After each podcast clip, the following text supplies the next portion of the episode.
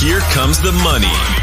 You're now listening to the Gambling with Gold podcast with Jason Gold. Presented by Champions Round.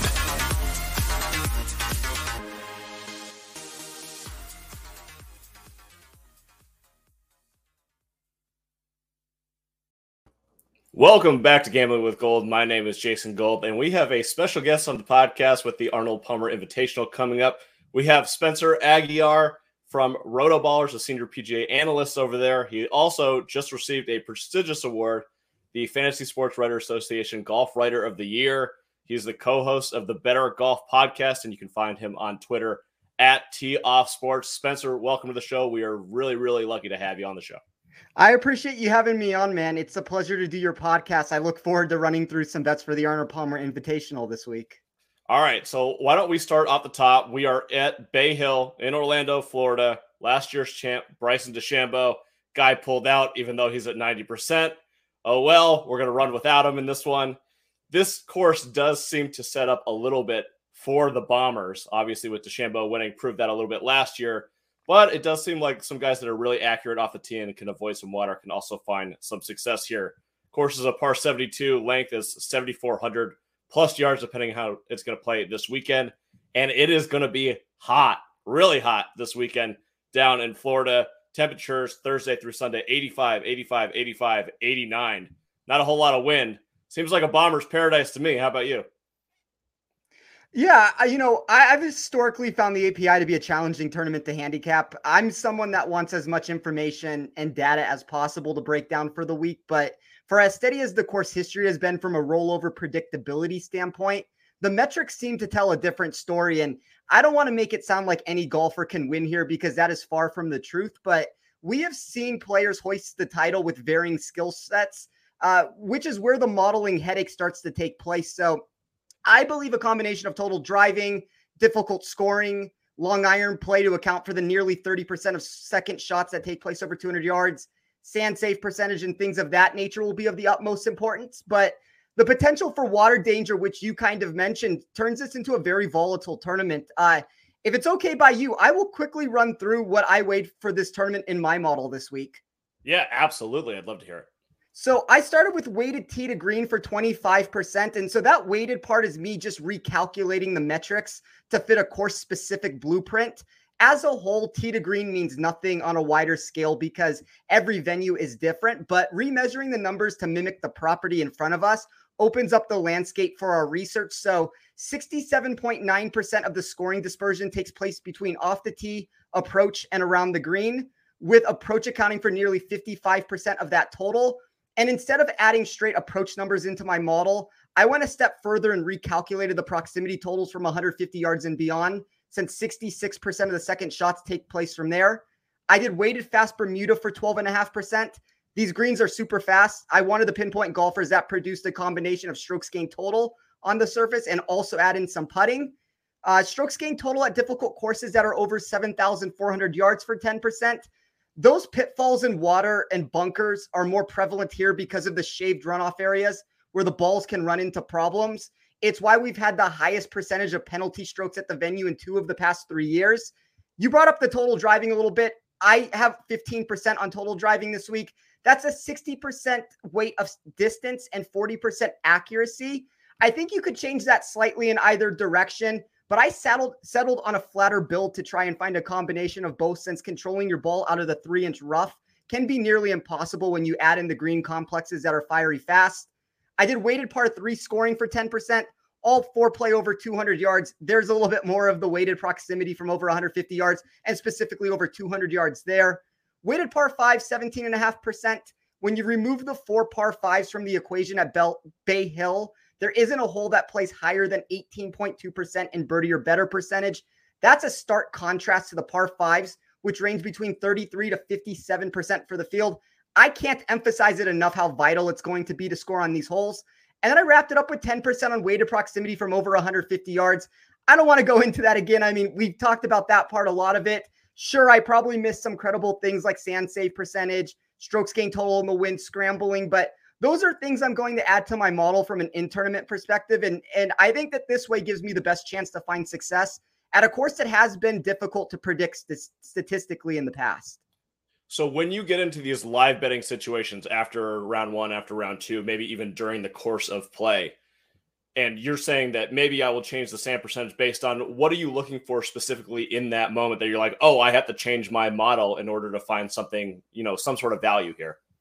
Uh, when I look at the stats of the way that they're playing out, I mean, one of the things that I will do is if win starts coming into play, I will add a win filter into my model so I can look at it that way. If I see guys are struggling out of bunkers and that's being a, a spot that's hurting players' totals, I'll throw that into the model a little bit. But, you know, I have a spreadsheet that I release every single week for free from a pre tournament perspective. And then I also go through during the tournament. And one of the things that I love about my model is I use a lot of the pre tournament data that I have and then I add in the in tournament data very marginally as the days go on to get more of an exact feel of how this tournament is going to be. So everything I do is very marginal, small changes. I think that in gambling, when you overweigh the data one way or another, like think of it. I guess the best example I can give is, and this is the one I always seem to give on shows, but think of a football game. If you watch a Sunday night football game or a Monday night football game and a team gets obliterated on national television, there's an overcorrection that takes place in the market the very next week. And that's what I'm trying to avoid in these models. So everything I do, uh, my pre-tournament numbers are usually from a two-year baseline that I run. And then from an in-tournament perspective, I'm just slowly trying to build in the stats. Like if a guy gains five strokes on approach, but I didn't like him on approach before the tournament, I don't want to get stuck as like this guy is now going to be a player that's going to find success. So a lot of it's going to be what I'm looking for pre-tournament, and as I said, just gradually throw it in. Got it. it makes a ton of sense, and I thought that the the NFL reference was spot on. I, I, feel like most people that watch the show will totally get what I'm talking about or what you uh, you talked about there. All right, uh, why don't we get into the betting? That's what we're here for. Yeah, that's what all the people are viewing for. So uh, let's start off with. Maybe, do you want to start off with the champ, or do you want to go through round one and then tournament matchups? And then we'll end with the champ. Your choice. I whatever you would like to do is fine. I guess we can start off with uh, the winner of the tournament.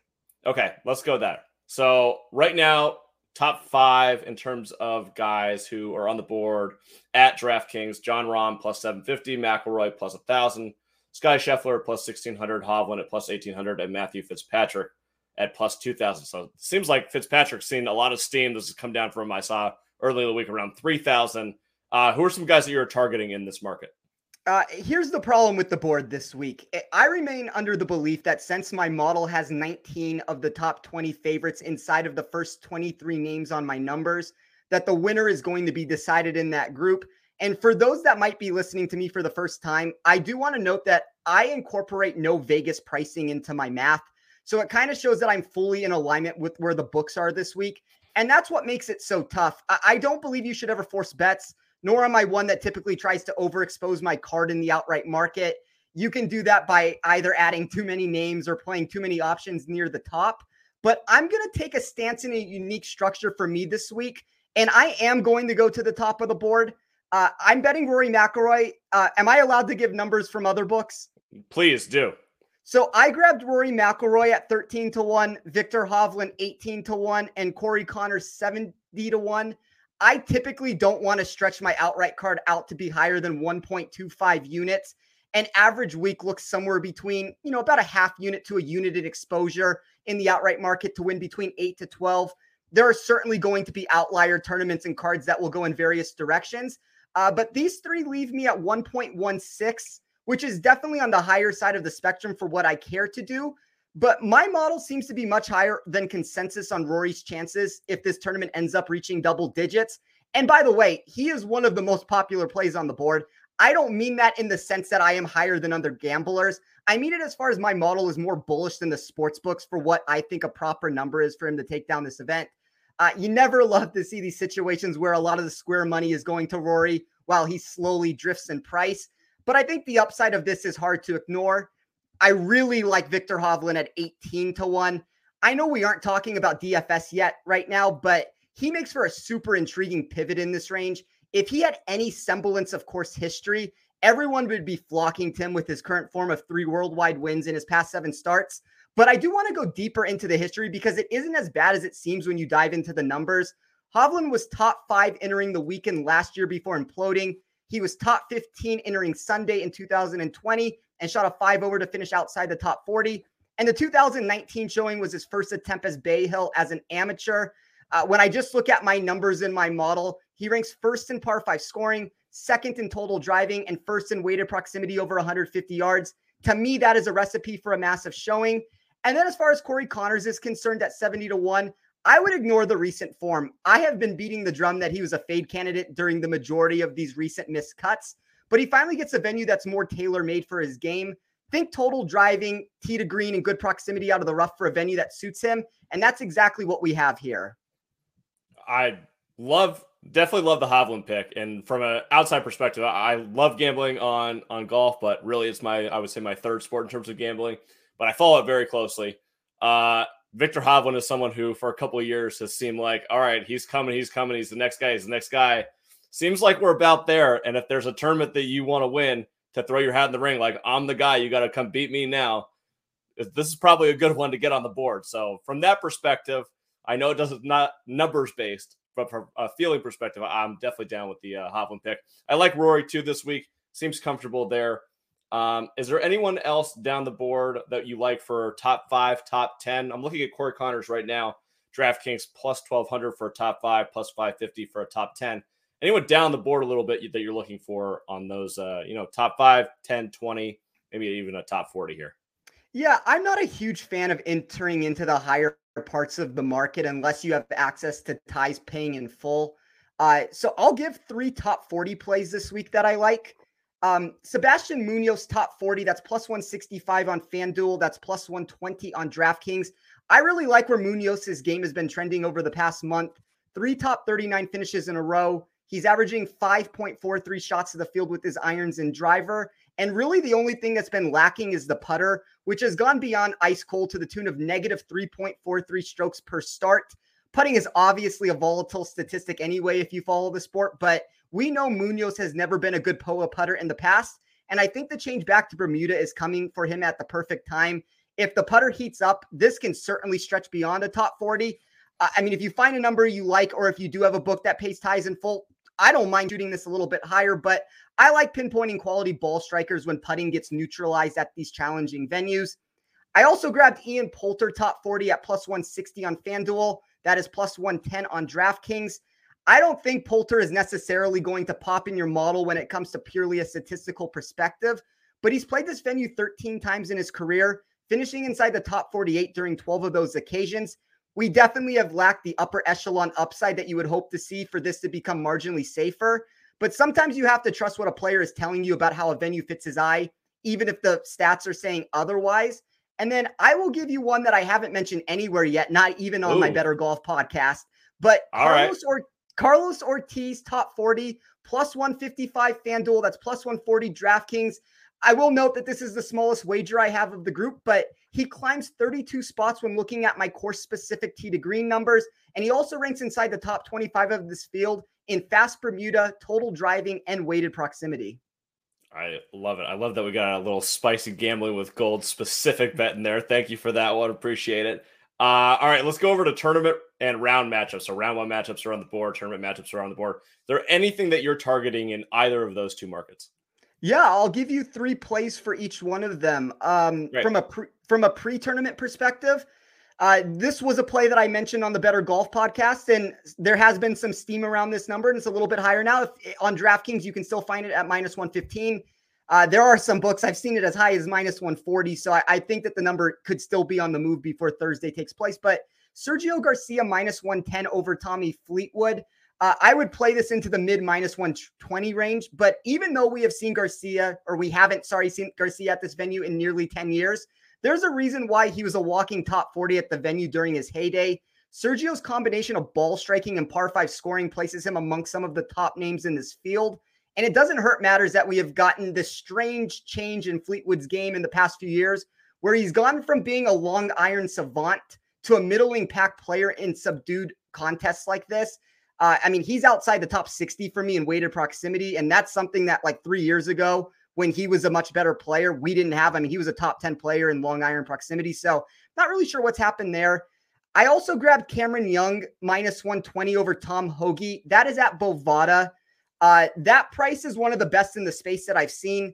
Uh, same thing there. I've seen this as high as minus 140 at some shops, but I'm trying to get exposure to Young pretty much any way I can this week. I know that he's popular on DraftKings. He's coming down a little bit. I don't mind him at between 12 to 14%. Um, but that's the thing with Young that I like. As far as con- is concerned, he tends to excel at shorter tracks where driving distance isn't such a large decider. That's the opposite of what we will have this week. The irons have been magnificent over the past year, but more mistakes can take place when the proximity ranges are coming from a longer distance. And then my least favorite of the three would be Sahith Theegala minus 110 over Andrew Putnam. That is at Bovada also. Uh, I've seen some numbers in other places where that's about minus 115. This is a very small edge for me. Putnam has a negative 25 spot difference in my weighted tee to green versus how he should perform at a regular venue, which I realize if you look at my model can also be said about Theegala. But there's a stark contrast between being a top 50 player in the category versus outside the top 100. I do think there's marginal value in the number. And then I will quickly run through these first round plays. All of these will also be on Bovada. Uh, their limits are questionable if you use the book, uh, but they do make a ton of head to head mistakes weekly. Going back to Cam Young again, minus 120 over Taylor Pendrith. I like Ian Poulter minus 120 over Andrew Putnam. And then Gary Woodland minus 110 over KH Lee. Uh, as far as the Woodland bet is concerned, he grades inside the top 50 in all metrics I ran, where Lee has multiple red flags inside of my spreadsheet. All right. Why don't I ask you this one? Because you mentioned both of these guys on the board. DraftKings has a round one Cameron Young versus Gary Woodland. Young is favored minus 120. Woodland's coming back at plus 100. Do you see any value on either side, or you want to stay away because you like both sides of that? Uh, I would stay away. I mean, if you made me pick a side of it, I like the Cameron Young side more. Like the Gary Woodland play is more of a fade against KH Lee than anything else for the week. Like I'm actually trying to find matchups with Cameron Young that I like. Uh, the Woodland one just happened to be a scenario where I was trying to take on KH Lee. I like the price with Gary Woodland there, and I thought it was a little bit of value. But uh, I mean, if you made me pick a side, it would be Cameron Young. But just to put it in perspective, Cameron Young is 17th in my model this week. Gary Woodland is 31st. So we have a very small difference between the two. Got it. Perfect. All right. Let's go over and touch on some DFS stuff. Uh, DraftKings has, you know, a bazillion tournaments this week. Uh, Pricing on the board, Rahm is favored or has the highest salary, 11,400. McIlroy's at 11,100. Hovland up there at 10,800 and then down the board. So, where do you see some value in terms of building out a roster this week? Yeah, I'll give a couple names just in varying spots on the board here. I mean, it's not going to be a surprise to anybody after my Viktor Hovland rant that I went on. I like him at 10,800. He's going to be the contrarian pivot of that range. We're looking at about 10 to 12% right now. Uh, on you know the flip side of it, Rory's going to be 17 to 25%, depending on what contest you play. I think Hovland's the unique way to go. And I have some concerns about Rahm this week. They, don't come from a statistical perspective, obviously. He's the best player in the world. This is a very challenging course. He has been known to be a bit of a hothead at times. Um, I'm not saying that there's going to be a problem here. I do think that it is baking into the number a little bit with this only being 14%. So you might be able to find some value on him as a, a contrarian pivot potentially away from Rory. Um, but those are the two guys I'm most inclined to go to. I'm fine with Rory also, but uh, there are red flags about Rory's irons if you're trying to dive a little deeper into the numbers. If we get into the 9,000s, I really like Sungjae Im. I think this is a good bounce back spot for him. I also thought 30 to 1 was an intriguing number in the outright market. Like, I don't have more room once I take two of the favorites on the board to mm-hmm. add a third name there. But I Sungjae was a name I considered. You know, if Rory wouldn't have made the card, I think a Hovland Sungjae, something like that route was definitely uh, something I was considering with it. And then I'll drop down into the $7,000 range and just give a few names. I like Corey Conners, uh, obviously. Um, Cameron Young, those are two guys I've already mentioned. I think Seamus Power, this is a good buyback spot for him after a couple miscuts. And I really like Keegan Bradley at 7,300 this week. Very good course history. Anytime you get these venues where his ball striking can outweigh his terrible putting form, I think that's what you want to see. And when I run this tournament from an upside perspective, Keegan Bradley is 10th overall in this model for me. So even at 10%, uh, I don't think that that's nearly high enough. I I'm fine playing this higher than that. I don't think it's going to get there at this point, but I think he's a, a spot that opens up a lot of value on the board for you. Awesome. Uh, one of the guys on the board that I didn't talk about from a gambling or DFS perspective was Keith Mitchell, who seems to be getting a little bit of steam in the market. Uh, has had two great finishes at Bay Hill before, and I believe he has four top 15s this year, something like that. Uh, can you break down a little bit of his betting odds and where you kind of see him? Just because I think he's probably one of the most steamed guys in the market right now. He is, and he's gotten a lot of sharp money to him um, throughout various markets. Like I've seen at some of the sharper offshore books that a lot of people are backing him, and a lot of public money is backing him, and that's where you get some of these crazy moves here. And he's eighth in my model this week, as you mentioned, a fifth here in 2020, a sixth in 2019, uh, four top, or five top 12 finishes in his past six tournaments.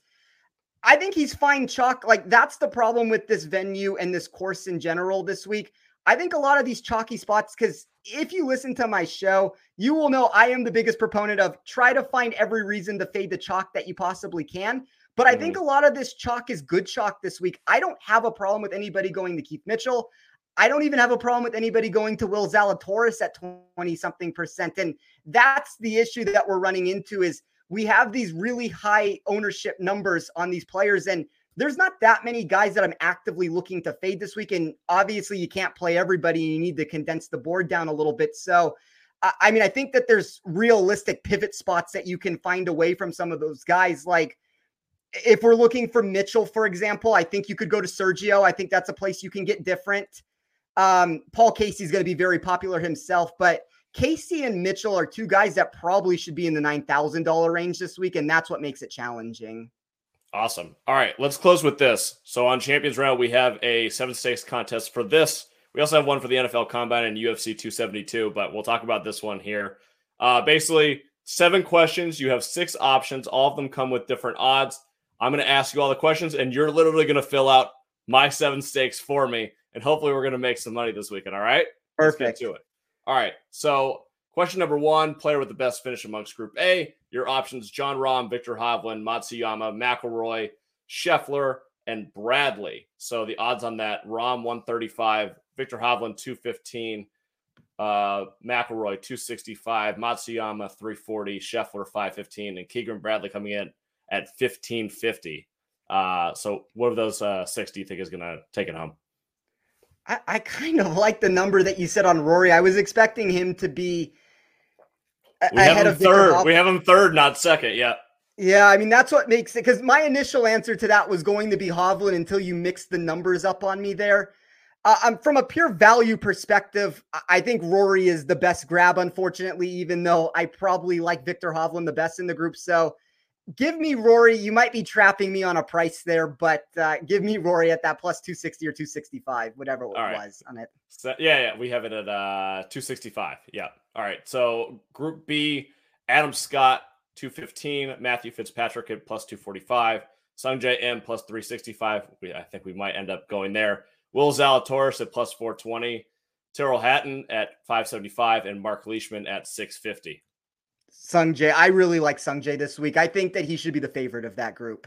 Okay, great. Uh, group C, Billy Horschel, 195, Jason Kokrak, 260, Keith Mitchell, 415. I think we might be going there too. Max Homa, 595, Paul Casey, 605, and Russell Henley, 665.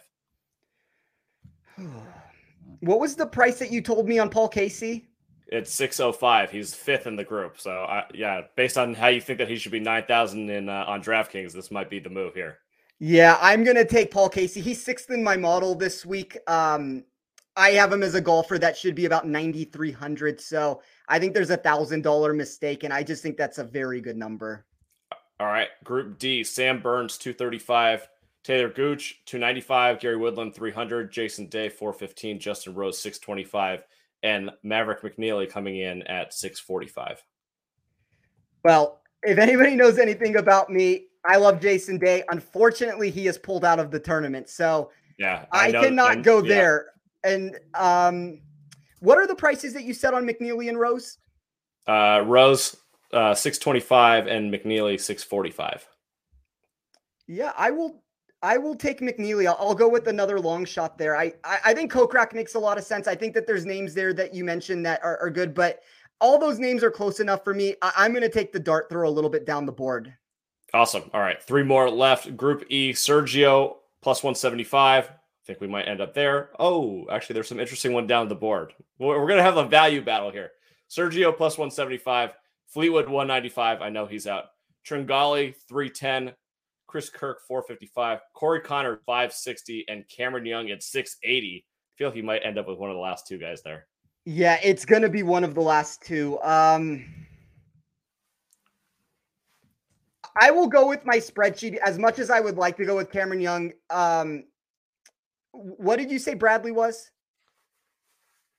Or Con- Conners was? Was that yeah, Conners 560.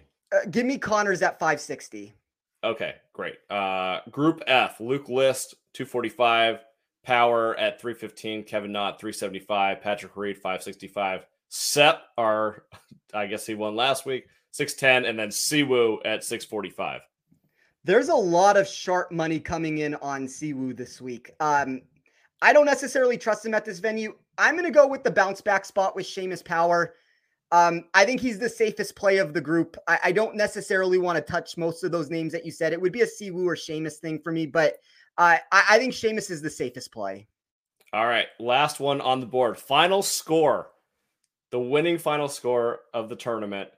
Uh, we have minus 13 at 345, minus 12, 395, 14 at 575, minus 10, 815, minus 15 or higher, 925, and minus 9 or lower is going to be at 1150.